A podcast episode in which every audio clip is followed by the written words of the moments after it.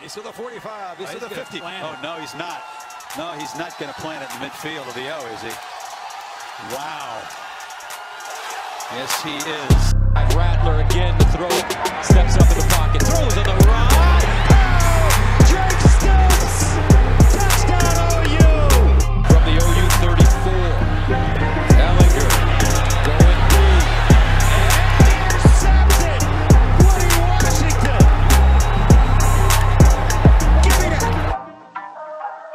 All right, guys, welcome to the Oklahoma Breakdown Podcast, brought to you guys by SB Nation's Crimson and Cream Machine. I'm your host, Kami Armarabian, joined by my co-host Stephen Brown. How is life treating you? We didn't we didn't do a, we didn't do a podcast last week. It was it was the Kansas week, and we were like, oh, it's Kansas. no need no need to worry. And we were all so busy. And then the game actually happened. But how how's life? How how, how are you doing, man? It's good. It's busy. I mean, you've had a day. I'm getting ready to leave uh, for Austin again for a wedding, a fall wedding. I'm probably not going to be able to watch too much of the Texas Tech game, so that'll be fun. But you? We all make sacrifices, I guess. So, yeah, me. I was I was traveling uh, with uh, our friend of the pod and good friend in general, Brady Trantham, and we were in Los Angeles. We went to go to a concert, and we found out within an hour of landing that the concert was indeed canceled. And we watched the second half of the OU game in an Uber on the way to LAX. So that was an experience. But uh, yeah, let's let's dive right into it. What the heck is up with OU? Uh, do you do you do you have any diagnosis or diagnoses that you would say are problems right now? Like, and I imagine there's a laundry list of problems. So oh, what yeah. are what are what are things that you view as not necessarily minute, but things that are major, major problems that maybe can be fixed, and what are problems that you think can't be fixed? Let's start there. I mean, where do you start? I think a lot of things have been said this week, um, and you know, I don't, I don't think we're going to add anything too original. Obviously, um, you look at just the culture of this Oklahoma team and and what they've kind of, uh, or what they haven't done following an almost loss to Kansas. I mean, that's unheard of for a program of Oklahoma's caliber, and and you have these teams kind of just shrugging off.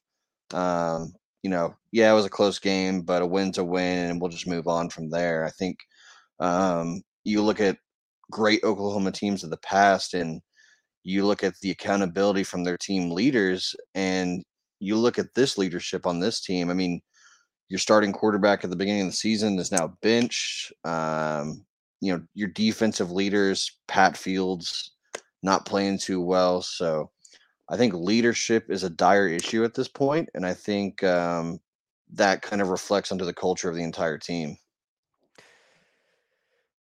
Are there other issues that you think are are those issues that you think right now are are those things that are solvable or are, are those just things that are just completely out of the out they're just out of bounds. You can't do anything about right. it. It's just something you're going to have to deal with for the rest of the season and you move yeah. on to the next year. Yeah, yes and no. I mean, you're not going to change the culture overnight. That's just not not reasonable. Um, there's some things you can fix here and there. Um, personnel is another issue. You're not going to overhaul your personnel at this point in the season. You got what you got. Um, but you kind of look at pieces like Key Lawrence starting to play better. Um, how do you fit him into the secondary? I know there's a lot of talk of him probably going to try himself out at, at, corner this week, but I think you and I agree that he'd be he'd best best fit in that secondary as a safety um, alongside with Delarrin Turner Yell. So that's that's something you could fix. I don't know how willing the coaching staff is to do something like that. But um, that's one place you could kind of start. I just, I have no. It's like I have no words. I, I, I was completely silent during the entire first half of that Oklahoma game because I had no words. I, I the the defense they've been like everybody has said, oh, well, Oklahoma's pass defense is garbage. Of course, like they're missing everybody except Pat Fields. And like, but the run defense is good. Until Kansas ran the ball right at you and got like at least five and a half yards per play and just gashed you and gashed you and gashed you. And is that a situation where OU is a playing to the level or to the level of their opponents every single week? B, like you said, there's a lack of leadership on the team. C, they felt like they could just waltz in there and just take care of Kansas with their B squad. Uh, are there a variety of fact? Are there a variety of factors that play into what exactly went down on let's last Saturday? And it was, it was like a it was a muggy, rainy Saturday or overcast Saturday, and the stadium keeps on getting more filled as the game goes on because it looks like Kansas is going to upset OU, especially when there's about a minute 20 left on the clock in the third quarter and Kansas is up two scores. It looked very bleak. Yeah. And so, like, is this like a situation of leadership? Is this a coaching? Is this a, and I'm not talking player leadership. I'm talking coaching leadership. Is this is this on Riley Grinch and this this they they always talk about culture, but there seems to be like maybe a, a lack of intensity or something. I, I have no idea what is going on, and, uh, and it also seems like part of me seems like like the team just they expected to walk they expect to walk in there and win like most people do against Kansas. Right. But at the same time, Kansas just beat the hell out of them. The Kansas owned time of possession. I think Oklahoma got what like 60 total yards in the first half against Kansas. you have to go back and had, look. But I think that the time of possession was like 21 minutes to like seven or something like that. Yeah, they they own time of possession and OU had eight total possessions in the game. They had three possessions in the first half. It's just incredible that a team like Kansas is able to do that. And after Texas Tech, I mean, there's no looking past Texas Tech, but after Texas Tech, you have teams with actual good defenses, like, I don't know, Baylor, Iowa State, and Oklahoma State. And two of those teams have relatively okay offenses that will be able to do the same exact things to OU, but at a way better pace and at a way better level than any other team in the Big 12 has done as far as keeping the ball away from the OU offense. And eh, there's there's there's a lot to unwrap there. There's a lot to get into. The defense, uh, they don't know. It looks like they don't know what they're doing half the time with their alignments. Like OU goes up two scores after that Caleb Kelly run, uh, Caleb Kelly, Caleb Williams run. And next thing you know, like it looks like OU's in prevent defense or there's constantly busting. Who knows? Like they marched down the field and it's like there's no defender within, they're like in the camera angle, no defender within 10 yards of any of these Kansas receivers.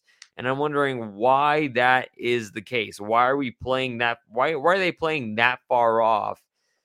And like it's just, it's it's embarrassing, especially on, on the national scale. And it, what's what's wild is that Oklahoma made, especially Caleb Williams, made a couple of very clutch plays to win that game, and they shouldn't have been they shouldn't have even been put in that situation to make those plays. Spencer Rattler should have been playing in the second half, or Ralph Ruckle, whatever his name is, should have been playing in the second half. And and instead, you got Caleb Williams during the entire time because Oklahoma couldn't get their crap together to the second half, and that's just offensively. Defensively, Kansas was still able to do some things, but defensively, they shored up a, a few things. But God, it was just an ugly thing, and I have I had no words. I mean, Alex Grinch is going to say a lot of things. And Alex Grinch between between Alex Grinch and Lincoln Riley, Alex Grinch is obviously the more honest one between the two, right? That is very apparent.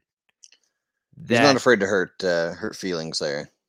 No, but yeah, he's like he he he often talks about it. I mean, he says, yeah, they've got to do a better job of, as coaches, but those players have actually got to go out and actually make those plays and he's got he, talking about setting the tone and all these other things. And when I talked to Brady about it, he said it's like almost it almost it's almost feel it almost feels like OU has to win the coin toss and elect to receive and go on offense first to actually score to force the other team to play catch up instead of OU Right. getting behind the chains and getting behind the score and to actively like be a part of this monkey in the middle play game where you consistently are trying to have to keep up with your opponent with limited possessions. That way you're forcing your opponent to actively go downfield and take chances instead of I don't know other things. So it's just it's unreal. But Caleb Williams, he's great. He's a he's a freshman. He's a true freshman. Hasn't played organized football since his junior year of of school. He moved to Norman, where I'm sure he got fantastic training, and uh, he's he's he's young. It's obvious. He threw that jump ball to. It wasn't even a jump ball. He just threw the, he just a threw that bad- ball, a bad pass to Jadon Haselwood. Maybe didn't get enough arm on it and left it short, and it was an easy interception where he had Kennedy Brooks wide open in the flat at the line of scrimmage, where Kennedy Brooks at least gets seven, eight yards. If he makes that one guy miss, which he usually does do pretty well after yards after contact, he gets up 20 to 30 yards upfield, but he got greedy. And so that that's and that's that's the rookie in him, right? That's the freshman in him. He wants to take those chances. He sees they're down. They want chunk plays. They want decisive plays that will turn the tide, turn the momentum, and they just couldn't do it. And no, Spencer Rattler cannot do a lot of the things we saw on the field that Caleb Williams did. I mean, ju- like not even not even the four, four, fourth and third down play where Caleb Williams splits two defenders and houses it. Not just that, but the presence of mind because people often talk about presence of mind in basketball players and making really really smart plays down the stretches of games no quarterback especially spencer rattler sees kennedy brooks getting stuffed at the line of scrimmage and immediately thinks And runs to need- strip the ball. we need to get that ball past first down. Eh, we need to get the we need to get the first down, and literally runs over to Kennedy Brooks, rips the ball from his arms, and takes it past the first down marker. Nobody is thinking about that. You that happens as if Spencer Rattler is the quarterback, he literally just hands the ball off, and that's it. He sits just and watches watches in the backfield. That's it. He watches the play play. He watches it play out and then just shakes his head and goes back to the sideline if that happens. That's exactly what would have happened if Spencer Rattler is your starting quarterback. But Caleb Williams stays within the play, stays engaged, obviously knows the down to down, like the, the yards to gain situation is in is effectively involved in the play. And he, th- there are things that, of course, Caleb Williams' arm talent is not as special as Spencer Rattler's. Now, does he have a good arm? Yes. Will it get better? Yes. Uh, is he a talented athlete and a guy that just has it? Also, yes. And is he a team leader that people respect, especially after this last week? I think a yes as well.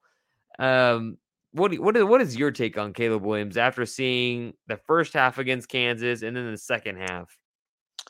Well, you already pointed out he, he's young. Um, he's missed some plays, and that's kind of expected when you throw in a true freshman quarterback in that position. Uh, but at the same time, he's doing things that I don't even think. I mean, Baker would maybe do, but I don't think Kyler would ever have the presence of mind to do something like that. I mean, that's a guy that just it's like backyard football essentially. He just understands the game. He understands the moment. Um, does he make mistakes along the way? Yes. And I think in a in a in a weird way, me and uh, Keegan Renault talked about this a little bit. That interception is probably going to do a little bit more good for him than uh, than bad. I know it was bad timing, but um, it kind of reminds him that you know he's not the perfect guy, even though you know whatever ESPN or whatever Fox wants to say about him, he still has a long ways to go to be the player he can be. Uh, but at the same time, I mean, he's just a guy that understands football. I mean, Spencer Right. Rattler's a exceptional talent, but he I don't think he really understands the game as well as Caleb Williams, or and he probably will never do that. I don't think I don't think Spencer Rattler understands football from a team perspective as well as Caleb Williams does. Does that make no, sense? no doubt, no doubt. I think that Spencer Rattler knows his role very well. I feel like Caleb Williams knows his role well, but also knows the roles of others very well as, as well. I think I think he knows the the role of the team and the vision of the team go, going forward uh, more than Spencer Rattler would. And that's something that in what you mentioned is something that Brady pointed out as well is like maybe you know the Kansas game hopefully maybe Caleb Williams will make a mistake that he can learn from that he can learn from and move on to the the Texas Tech in the last 3 games of the year that way he can get those mistakes out and learn from them and unfortunately, those things just got worse, and OU just they didn't get the ball. I mean, they, they simply just did not get their hands on the ball in the first half, and it is just just weird. You didn't have a punt for from OU for a long time. Did they? Did they even punt? I think they punted once. Um, I don't think. I mean, I think they had one. I think they had a Michael Turk punt. But it's it's just it's just unreal and Lincoln Riley says OU is close. I swear he keeps on saying this. Yeah, they're close to nine and three, but they're they're, they're not they're not close to like what are they what is he what are they close to? They've shown nothing about anything about being close to being a dominant football team of which what they've wanted to do this entire year. The entire offseason, They've talked about winning football, playing complementary football, playing football in a championship manner. That's all they've done since December. And you come over here and then you say, oh, we're close. Well, what are you close to? Because clearly it's not near it's not, not, close even in coverage. it's not even close to it's not close to coverage. It's not close to Alabama. It's not close to Georgia. It's not close to uh, it's not. It's not even close to other teams that I like. It's. I don't even know if they would beat Iowa. I don't even know if they would beat Pitt, Pittsburgh right now at a neutral site. No. Just because they've just been so inconsistent and teams have been playing keep away from OU and their defense has been so horrendous and not getting to the quarterback and then and then of course teams are making up for that and game planning around that by playing West Coast and just getting the ball quick so the defensive rush doesn't even matter. And then you got dudes missing tackles on the edges, on the outside, and like things that were not reminiscent of an Alex Grinch defense the last two years. You got to think about it. Two years ago, you had Kenneth Murray in the middle, and he's a guy that directed traffic. And although he wasn't that that that that special over the middle in deflecting passes, in in pass in in pass coverages, he was still a dude that would actively get people lined up where they needed to be and let the defense know the expectations of what they were doing on that play. He would affect the game where teams would game plan and scheme around Kenneth Murray. You go to the next year, Ronnie Perkins, the same exact thing. You start to see teams scheming around Ronnie Perkins, that and that opens up doors for Jalen Redmond and Perrion Winfrey to come through to actively create havoc on defense. And then this year, you're left with Perrion Winfrey. Like people want to say he's being tackled. Yeah, holding happens occasionally, but sometimes he's just being straight up single blocked and he's not getting any penetration Right. in the backfield. Nik Bonitto, for some reason, is not always on the field, despite him probably being the best player on that defense right now. And the linebacker play, Kansas just Kansas just exploited the line the, the, the issues at linebacker and how inept they can be at times in reading coverages or reading offenses. It, it's just it's just incredible to me how bad it has been. So when Lincoln Riley says they're close, I want to know what he's saying about what they're close to because it's clearly not championship football. It's clearly not winning the Big 12 title. Right now, I don't trust Oklahoma to win all three of the games after the Texas Tech game. And even right now, I feel kind of like uncomfortable at the Texas Tech game because Oklahoma has shown nothing of any of any dominance of any actual like putting away teams at all this year. Every game has been close. Even the TCU game where they beat them, of course, by like what, what 21 points. It was like 55 to 30 something. But even then, for a while, that game was close. And uh, TCU has a couple bounces go their way. That game's way closer. And so this team has shown the ability, yeah, to win close games, fantastic, wonderful. I'm glad you're winning games. But the team has shown no aspect of being elite. The team has been maybe above average at best, and they're the worst undefeated team in college football right now. Would you agree with that? No, you nailed it on that one. I think this team um, kind of lucked their way into this this position. Um, in some ways, they've earned it, but in a lot of ways, they've lucked in this position. And now you're heading into a part of the schedule where you're probably not going to get those bounces go your way. So, um, you know, you look at this this gauntlet of Baylor, uh, Iowa State, Oklahoma State. They could easily lose. I mean, two out of the three, maybe Yep. all three. And two of way, and I don't think- two of them are not Norman. Right. And I don't think this week is going to really answer any questions as far as what that three game slate is going to look like. But um, at the moment, I mean, this team should appreciate being undefeated because it's going to be very sobering when they go on the road. And I know OU's been missing. I know OU missed DJ Graham. I know OU's been missing Woody Washington. I know OU has been. They they haven't been playing Jalen Redmond. The there's been no Marcus Stripling. There's they've been without a lot of players. I get that. At the same time, like that's an excuse for a team like Texas, right? A team that has a decent amount of talent every year, no matter how good or bad they are, they still have talent. And but for Oklahoma against Kansas, that shouldn't matter. OU should be able to walk in with a starting quarterback and just demolish Kansas on, in the trenches, which they got a, like almost no push. They were full on defense. There were safeties everywhere. The, the secondary was everywhere. You had Billy Bowman out there. You got Latrell McCutchin out there. You got Justin Broiles out there. You got You've got Josh Eaton out there. Nobody's making plays. Key Lawrence makes a play. Now suddenly he's working opposite cornerback uh, of DJ Graham this week in practice, which is unbelievable to me. And something that I thought was interesting is this. We talked about it pre-pod. The camera was on Spencer Rattler way more in this Kansas game than we thought. Like we thought this we we talked about it before the TCU game over and under eight and a half. How many times does the camera pan over to Spencer Rattler? I think it was under eight and a half.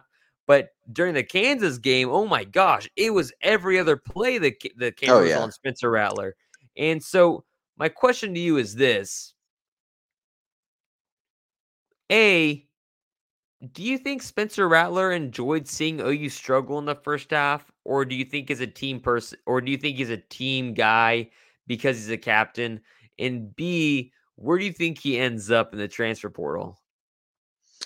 Um, that first one's a little interesting. I don't think he would just blatantly want this team to lose. I think, um, for better or worse, he has a lot of friends on this team, and I don't think he'd kind of wish them to like lose in that position. But at the same time, there's no doubt in my mind that Spencer Rattler wishes, you know, if they struggle a little bit, maybe he he gets another chance. I don't think that's that's out of the out of the question. I think in a lot of ways, if you don't don't hope for that, then you're not really a competitor. Um, but I don't think you would just blatantly want them to lose.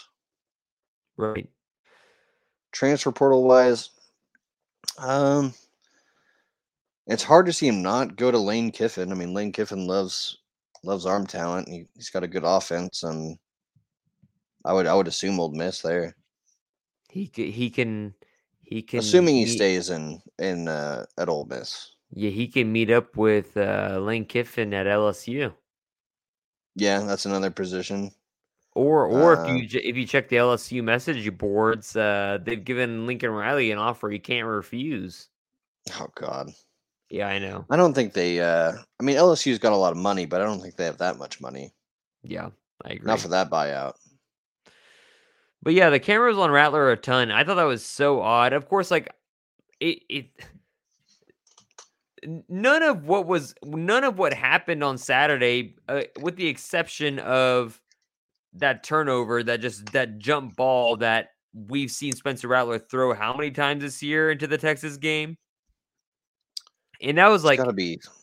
that was one on one coverage. There was one there was one defender there. Spencer Rattler would throw it with three guys there.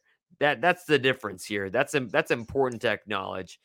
And I just I just don't understand. I just don't get it.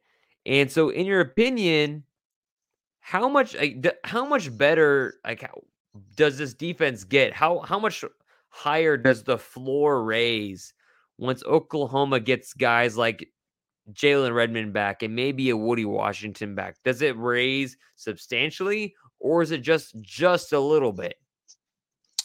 I think it's substantial if you get Woody Washington back because if you look at just kind of where teams have targeted, um, you know, receptions, it's it's definitely opposite of DJ Graham. So um, that's been something we've kind of seen over the past couple of weeks, whether it be Jaden Davis, um, Latrell McCutchin, whoever they put in there, Josh Eaton. Um, that's where they love to throw because they know they can't throw against DJ Graham and they know they have a pretty soft coverage on the other side. Um, at the same time, I don't think it raises the bar too much because you also look at the crossing routes that Oklahoma just doesn't cover at all. Um, I think they're they're allowing like 80% passes over the middle. So uh, yeah. I don't think you can really fix that with anybody um, on the roster currently. So I think uh, getting Woody Washington back is definitely ups your game a little bit, but they do have some question marks I don't think they can really answer right now. Well, we got a game this weekend on Saturday, 2:30 kickoff. It's on ABC. It's a national TV. Oklahoma is favored by 19 and a half. The I would not bet OU to cover. Uh, that's just me. Matt Wells fired this week despite having a five and three re- record. Uh, do you think do you think Texas not Oklahoma? Do you think Texas Tech walks into this game with the same offensive philosophy they had the entire year, or do you think they changed it up a little bit with Sonny Cumby at the helm? Because Cumby, as we remember, is an air raid guy from Tech himself, and I remember him at Tech when he was at Tech when he was a player. So, do you think they change it up?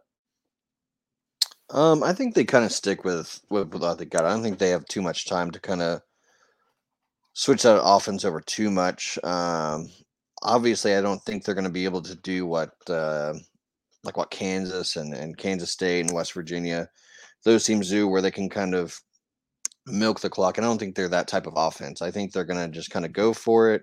Um, they want to score and score score early, so I don't think they're the type of team that's going to go for that time of possession.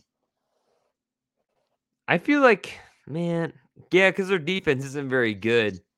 No, I mean, it's it it is a horrifying defense. But I mean, I mean, Kansas was almost dead last in defense, and you saw what they did to OU. At least in the first half. Eh, but also OU had a lot of really awful like OU had eight penalties in the first half against Kansas. Just undisciplined football. They Those like Bowlsby bounties. They they literally just walked in and acted like uh, they had already won the game. It felt like like I have never seen that many offsides penalties in a half in my life. I feel like like like why are you jumping off? You're literally you're literally you're literally there as a defensive lineman hovering over the football. How are you jumping off sides? I mean, that's just not not living in the moment. That's just kind of going through the motions. But I do think some of those penalties, um, especially like the blindside block penalty, yeah, that was that was just fucking bullshit. That was weak. That that was I mean, the guy's looking right. It wasn't even. He was looking right. He was looking right at him, and it wasn't even a malicious hit. It was just a block. It was a regular yeah, he didn't really launch block. himself. Didn't lead with the crown of the helmet. I mean, they, they were just out to throw the flag, I guess. And what bothered me most about the offsides penalties was this. It happens occasionally. Like you, and you yeah, you anticipate the snap count. People do that all the time. But after the first time, and maybe even the second time, maybe just look at the damn football and see when it's snapped, then shoot your gap instead of just anticipating it. Because I think Jordan Kelley jumped to the neutral zone a few times. Yeah, Brian Asamoah, he anticipated, he just he just ran through the line of scrimmage. And I'm like, so many offsides penalties. Like, what are you doing? I can't I can't even imagine what is going through Grinch's mind at in those moments in, in his in those internal monologues other than I'm going to crucify somebody at halftime. Like I can't even imagine what goes through his mind. And honestly, like you said earlier, Pat Fields, I like he's a great guy. Don't get me wrong. Pat Fields is a great guy. He's going to be a successful businessman. He's not going to be playing football on Sundays, uh, but he's going to be successful at what he does in life. He's he's all about like you know making life better for other people, and I really appreciated that. But you typically want your captains to be your best players in the field, and you yep. know what? He's not it. It's not it. And getting DTY this, back this week is going to be a big deal for Oklahoma. At least uh, they'll have somebody that at least knows what they're doing in the secondary because for the last however many weeks, it's been what? Pat Fields in their second group? Pat Fields and uh, Justin Broiles. Gosh. Your, your safety, which, which is not what you want to have. Um, okay, preps. Yeah, it's not a good look for OK preps, but um, at the same time, I mean, you kind of spoke to it as well. Is that you look at captains of the past, you look at like Baker Mayfield or Kenneth Murray. Those are guys could talk, and they also showed up uh, on Saturday, so um, they kind of garnered that respect. I don't really think the captains of this year's group have really won over their team in that respect. I mean, who do you who do you have? Isaiah Thomas, who misses a ton of tackles in the mm-hmm. backfield. Mm-hmm. He's there, but never actually makes the play that often. You've got Jeremiah Hall, who's like a really nice guy, but I don't know. Like, I mean, I'm not I'm not in the locker room. You're not in the locker room. We don't we don't know how like how the team views him. Um, but he's not a guy that says, "All right, guys, let's go on a leading. Let's let's go and score on this touchdown drive." Right? Let's. He he doesn't seem like that guy. That's the, that's a guy that you need your quarterback to be. That's why quarterback is so integral to the team because you're not only leading the offense, you have the ball in your hands the majority of the times. You're the one adjusting the play at the line of scrimmage, and like you're the ones being trusted to make those calls. And so, I mean, like Jeremiah Hall is there, and Caleb Caleb Kelly, God bless him. The guy is the guy's there, like his seventh year and he's a really, really, really nice guy. But I have no idea why he is on the field more often than Nik Bonitto. It feels like sometimes, and it, it's just unnerving. I, I I don't get it. And I know DTY is going to be back, and that'll help out a lot more. And he got rest for the Kansas game. A lot of guys suited out for the Kansas game, but didn't actually even play. Redmond yep. suited out. DTY suited out. Um, I I know Theo Wease has been actively and been been practicing, I, I guess, but they're just being very cautious, like with a lot of people's injuries, like Woody Washington, Theo Wease, and all these dudes. And I, I surmised, and we we talked about this previously, that if Oklahoma could get past Kansas and Texas Tech unscathed and without a lot of teammates like Delarrin Turner-Yell, like Woody Washington, like the Jalen Redmond, uh, that they could just go into that bye week with an extra bye, essentially healthy. And that seemingly didn't look like the case for the Kansas game, especially going to the eh, going into Norman for Texas Tech this weekend.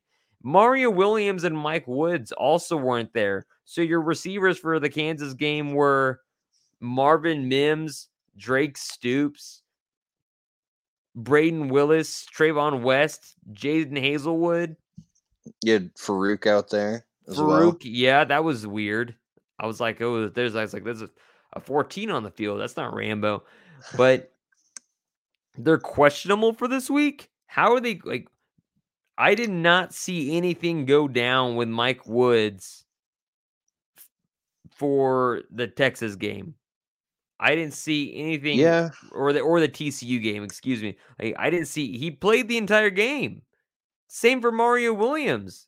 Why are they questionable for this week? I, to be completely honest, I don't know what's going on with Mike Woods. I know Mario Williams is still kind of battling a hamstring uh, injury, so um, those kind of are off and on. Uh, the timetable for those are kind of up in the air. So um, I could see why they hold Mario Williams out a little bit longer, especially going into uh, a bye week. But Mike Woods, I'm that's just a big question mark for me. Is Mike Woods the best receiver on this team? Absolutely. Isn't that wild? He also has the best YouTube channel on this team. I would agree with that statement. He does have a good YouTube channel. He, he does. I just remember. And also, isn't it interesting how Jadon Haselwood would catch no balls under Spencer Rattler and now is catching all of the balls under Caleb Williams? Well, it's one of those things where I think Spencer Rattler was trying to force feed um, Haselwood the ball in the wrong situations, whereas Caleb Williams just kind of finds the open guy, and that's that's the biggest difference between the two. Yeah, the the ball might not look as pretty because I mean, like looking at Spencer Rattler highlights, he's definitely got arm talent. Like we're not we're not dismissing that. He's a talented quarterback, but I don't think he's a talented team player. I think that No, uh, I think Baker Mayfield was a very talented team player. I think Kyler Murray was very, very, very, very unique and is probably the best quarterback that's ever played at OU and understood his role as the quarterback, but also just made immaculate plays. And the team just gravitated towards him because, I mean, he broke every state record in Texas football history in high school and won the Heisman. And of course, and now he now he's at where he's where he is at Arizona today. And you don't see that in Spencer. And Caleb Williams, he's got the it factor. He's got the it factor. What what, what is like what is the difference in your opinion between having Caleb Williams on the field and Spencer Rattler? Because to me, and this is just like I'm not talking X's and O's. I'm not talking. I'm not talking the players that are on the field. I'm talking just feel. For Doesn't feel- it feel different? Yeah, I think the biggest difference is when you look at between the two. Um, when you look at Spencer Rattler's offense, it kind of felt like everyone was doing their own thing. Like it didn't feel like a collective group. It didn't feel like a collective effort. Um, with Caleb Williams, you kind of see him. I don't know, like rally the troops. You kind of see him in the huddle. Um, you know, this is what we're going to do. You guys are here, and this is how we're going to do it. He he kind of he finds a way to make this group work, and, and Spencer Rattler could never really do that. He kind of let his guys do his own thing. So um, I just think he has a better voice. Uh, I think people kind of gravitate to his personality as well. So um, he finds ways of making it a team effort and not an individual effort. That's how I feel. I feel I feel more I I mean I feel like there's more opportunity for big plays with Caleb Williams on the field because of course of his legs. I feel like there's also this I don't know, maybe more aspects of respect towards the play caller. I feel I feel like there's more aspects of respect that it's evident that the team maybe likes playing for Caleb Williams more because he knows or the team knows that he has their back and it's pretty evident that the team definitely has his back in comparison to maybe Spencer Rattler. I mean, I'm not, and of course, it's not like it's not like with Spencer Rattler make a play and people like, all right, cool, let's move on to the next down, and like they wouldn't celebrate. They would, but it just it feels different. The feel on the the feel when Spencer and Caleb were in the game, the feel is just totally different. Just understanding the dynamic of the relationship between the quarterback and his players. And I think that's important. Um, th- I I talked about this pre in the podcast and prior to the pod. This Texas Tech game is making me feel weird. I I don't know how to feel about it. Uh, OU's giving me no indication that they're gonna put away teams and just bounce them like they should. What what are your feelings on this Texas Tech game, especially coming off of firing, where they could give some wrinkles, give some OU some trouble, and I mean, I mean, a team could respond one of two ways. They could respond and come out with with a lot of fire and passion, or they could come out and respond and come out really really flat. So, what's your opinion on this Texas Tech game this weekend? Well, as far as on the Texas Tech side, I think uh, Cumbie. I think you know he's a great offensive coordinator. I think no one's going to doubt that. But at the same time, I don't know if he's a great great head coach. I don't know how well he's going to kind of rally his team to get up and kind of give that kind of effort that they'll need to beat Oklahoma.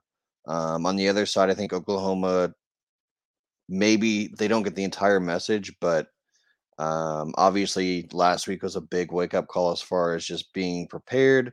I don't mean Oklahoma just as far as being players, but I think the coaching staff as well. And you look at that that day they took off on, I think it was like last Monday.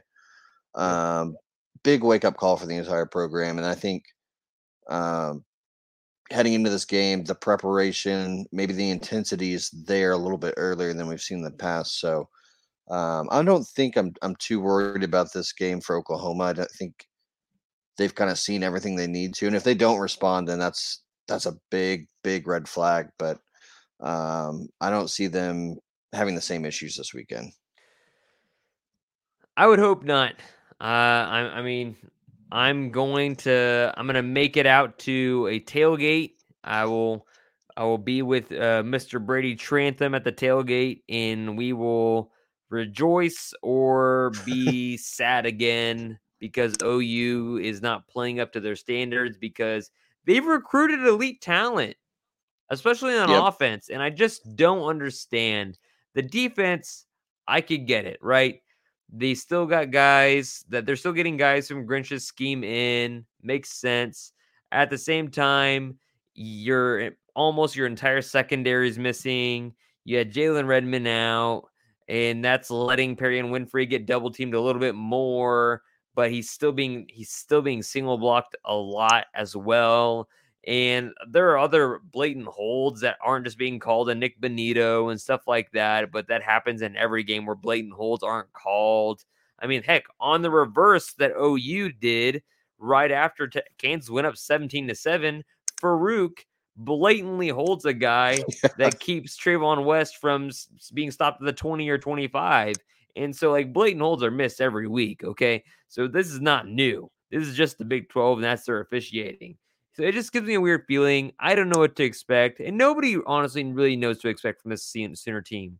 Like you said, but the, you said you were you were very confident OU putting up points on TCU, and you were right. They they scored, they dropped fifty something on them, fifty five, I think. And with this Texas Tech game, I just they like to run the ball, but at the same time, you know they got a new coach, a new head coach that might throw in a couple more wrinkles. They might pass the ball because they know it's a weakness of OU's. They might try to punch OU in the mouth in the mouth like Kansas did. Like Kansas is straight ran up the middle Yep. and they did a lot of read option and they tested those linebackers and those linebackers failed those tests. It, it was that it's that simple okay? And so that's why i keep on getting a very weird feeling for this texas tech game. Do i expect ou to lose? Should ou lose? No they shouldn't. They're a far more talented team and have far more depth regardless of the injuries that they have. But they've shown me no indication that they're going to be able to put away texas tech early they've shown no indication that they should cover the spread against Texas Tech. So therefore, that's why I feel this way. So kind of wrapping up the podcast, what do you expect to happen this Saturday and what is a score prediction that you think is rational? I think offensively, Oklahoma is kind of as long as they can score early. I think you alluded to it as well. Um, they don't really have too many issues kind of staying in a game. It's when they have to play from behind and teams can kind of milk that clock a little bit. Uh, that's where they run into trouble. So um, I think Oklahoma will, will find ways to score early and often. Um, I think you look at Kennedy Brooks and maybe Eric Gray gets really involved this week as far as just being two guys they can kind of lean on um, and get them into scoring position and just kind of go from there. So uh, I think offensively they find their stride. Defensively, I don't think they're going to be, you know, great. Um, Texas Tech has a really, really good wide receiver, Eric. Um, I think it's Ezukanma, who was pretty high on as a recruit. Um, I think he's probably going to challenge Oklahoma deep pretty early on and, and most likely throughout the game. Um, and that's going to be a big test for DJ Graham and what's probably going to be Keith Lawrence. And I think the safeties, we've kind of know what they are at this point. So I think Oklahoma will probably win. I'll go Oklahoma like 42, but I think Texas Tech will put up some points. I'll give them like 24, 27, something like that. Say the score again. Uh, 42, 27. Mm. That sounds that sounds like too accurate. Well, do you think the fan base would be happy with that score? Oh yeah, especially when you you almost lose to Kansas. I think you'll take any sort of convincing win at this point. I think it's fair. What I expect to happen is I expect OU OU's run game to still be maybe abysmal. I mean, like they couldn't run the ball against Kansas. They couldn't run the ball against Kansas. Uh, and uh, there were a couple of reads where Caleb Williams should have kept the ball and he would have gotten 20 yards upfield. But it, it just blows my mind that they're still having some struggles on the ground. And I'm not necessarily worried about the offense because Texas Tech's defense forever has not been that great, even though they're improving marginally year by year. I say marginally, but and I'm being like really nice about that. Like they're not that great still, but at the same time, Kansas is like the worst. So who knows what to expect on Saturday? OU should be able to score. OU should be able to get some stops. OU, I think a big thing for them is getting out, like you suggested, like we mentioned earlier. Got to get out. They got to score first. They get out. They got to get out to an early lead to force the other team to play catch up. That way, the other team can't milk the clock. Because if the other team milks the clock and then ends up punting it, then you put yourself in a very bad situation. Uh, so OU essentially ha- almost has to win the toss until they get something figured out on defense. Li- Literally anything. And if it's as simple as Jalen Redmond coming back and putting Isaiah Thomas back on the outside where he belongs and doesn't get shoved in the back, shoved into the defensive backfield, then do it, please. Because uh, I just don't understand why. Why would you like? Do you have an answer for this? Why they put Isaiah Thomas inside when you have guys like Josh Ellison, Isaiah Coe, and Kori Roberson and Jordan Kelley? Not really. I guess maybe maybe speed. You kind of hope that his speed kind of takes over his athleticism, but I mean that's a you look at the trenches, that's a game of, you know, that's a game of power. So I don't really see too much power in Isaiah Thomas's game. I think you you lean more on like the Jordan Kelley, Kori Roberson's made a couple plays here and there. I think they're getting back uh, a couple guys along the defensive line, but um, Redmond is the guy you want there. I don't think anybody's has the ceiling that he does on this team. Yeah, so I just expect Oklahoma to try to play fundamentally fundamentally sound offense, try not to make mistakes, take the checkdowns when they're there, because I think Caleb Williams, unlike other quarterbacks like Spencer Rattler, where you try to coach him up game after game after game, take the check down, take the check down, take the check down at the sticks, won't take the check down, instead holds onto the ball for too long. And of course, Caleb Williams still does that too. He's a freshman, and so he's given a little bit more leeway than Spencer Rattler is because Spencer Rattler's been in Norman for what two and a half, two and a half or three years now. This is redshirt sophomore year. Um, this is Caleb Williams' first year actually under Lincoln Riley in the quarterback room, being at the University of Oklahoma. So you give him a little bit more leeway to make those mistakes. That makes more sense. So I he's more coachable at this point. In like at a point in the game when he should have slid and stayed in bounds, he actually he ran out of bounds and like looks up. It's like, oh crap, I should have stayed in bounds. And so he looks at the sideline and he pats his chest and says, That's my bad. I should have stayed in bounds, should have kept the clock running. And and so he's I think I think he's a more coachable quarterback too. I I think he it soaks up more information. I think that's I think that's a, a pride thing for Spencer. I, I I I of course these are just observations. These are these are not things that are concrete. These are not things that are true in fact. These are just my perspectives. But I think Oklahoma tries to play fundamentally sound offense as far as just take the check down, take what the defense gives you. But of course, if you see a big play, go for it. If it's a one on one with Marvin Mims, with Jadon Haselwood, try to make that play happen. But if there's a check down that's far far easier, that's going to get you seven to eight yards, maybe take that check down. And then of course, Caleb Williams, use your legs, dude. They're obviously lethal. Use your legs.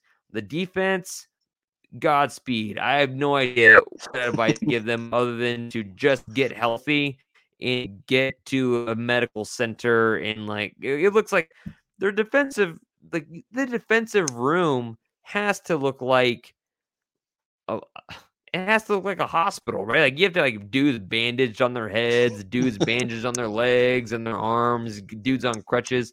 Like you've got so many guys out right now. It's unbelievable. But I don't know how much getting all those guys back would raise their ceiling. I know it would raise their ceiling and it would raise their floor, but I just don't know how much. Um, right now, I'm expecting OU to win like 34 to 27. Okay. I I, I just have no A little bit idea what to game. expect. Yeah, I, I just I just don't know what to expect from this team. It could be a garbage touchdown by Texas Tech at the end. Who knows? It could be 30, uh it could be 27 37. I I have no idea what to expect from this team and given their track record of this year, I think that's a pretty fair statement to make. Yeah, I agree. So, do you have anything else? Uh, join the Discord. I think I'm probably going to watch the, the game on the Discord this week. That'll be a, a new something to do. So Yeah. I'll be at some resort somewhere in Austin, Texas, and we'll see if we can find a TV somewhere in that uh, that wedding. So It's always important in in people. It's don't don't schedule your weddings in the Right. fall on Saturdays. Well, don't do that. That's bad. That's that's not fun. Um, but oh, and also congratulations to editor in chief Jack Shields. Jack. not on the pod. Got got married this past weekend and all that good stuff. So all all all, all the good vibes to him. But yeah, guys, go ahead and follow us on crimson and creammachine.com. Like Steven said, join the Discord. I put it in all of the details of the podcast, whether you're on Spotify or Apple or whatever. It's in the de- it's in the it's in the details of the pod. Follow us on Twitter at CC Machine. You can follow Jack at J Larry Shields. You can follow me at K Robbie and CCM. You can follow Steven at OU Update SB. Looking forward to a game this Saturday. Hopefully, something that isn't as like gut wrenching as this last Saturday. And uh, I'll check you guys later.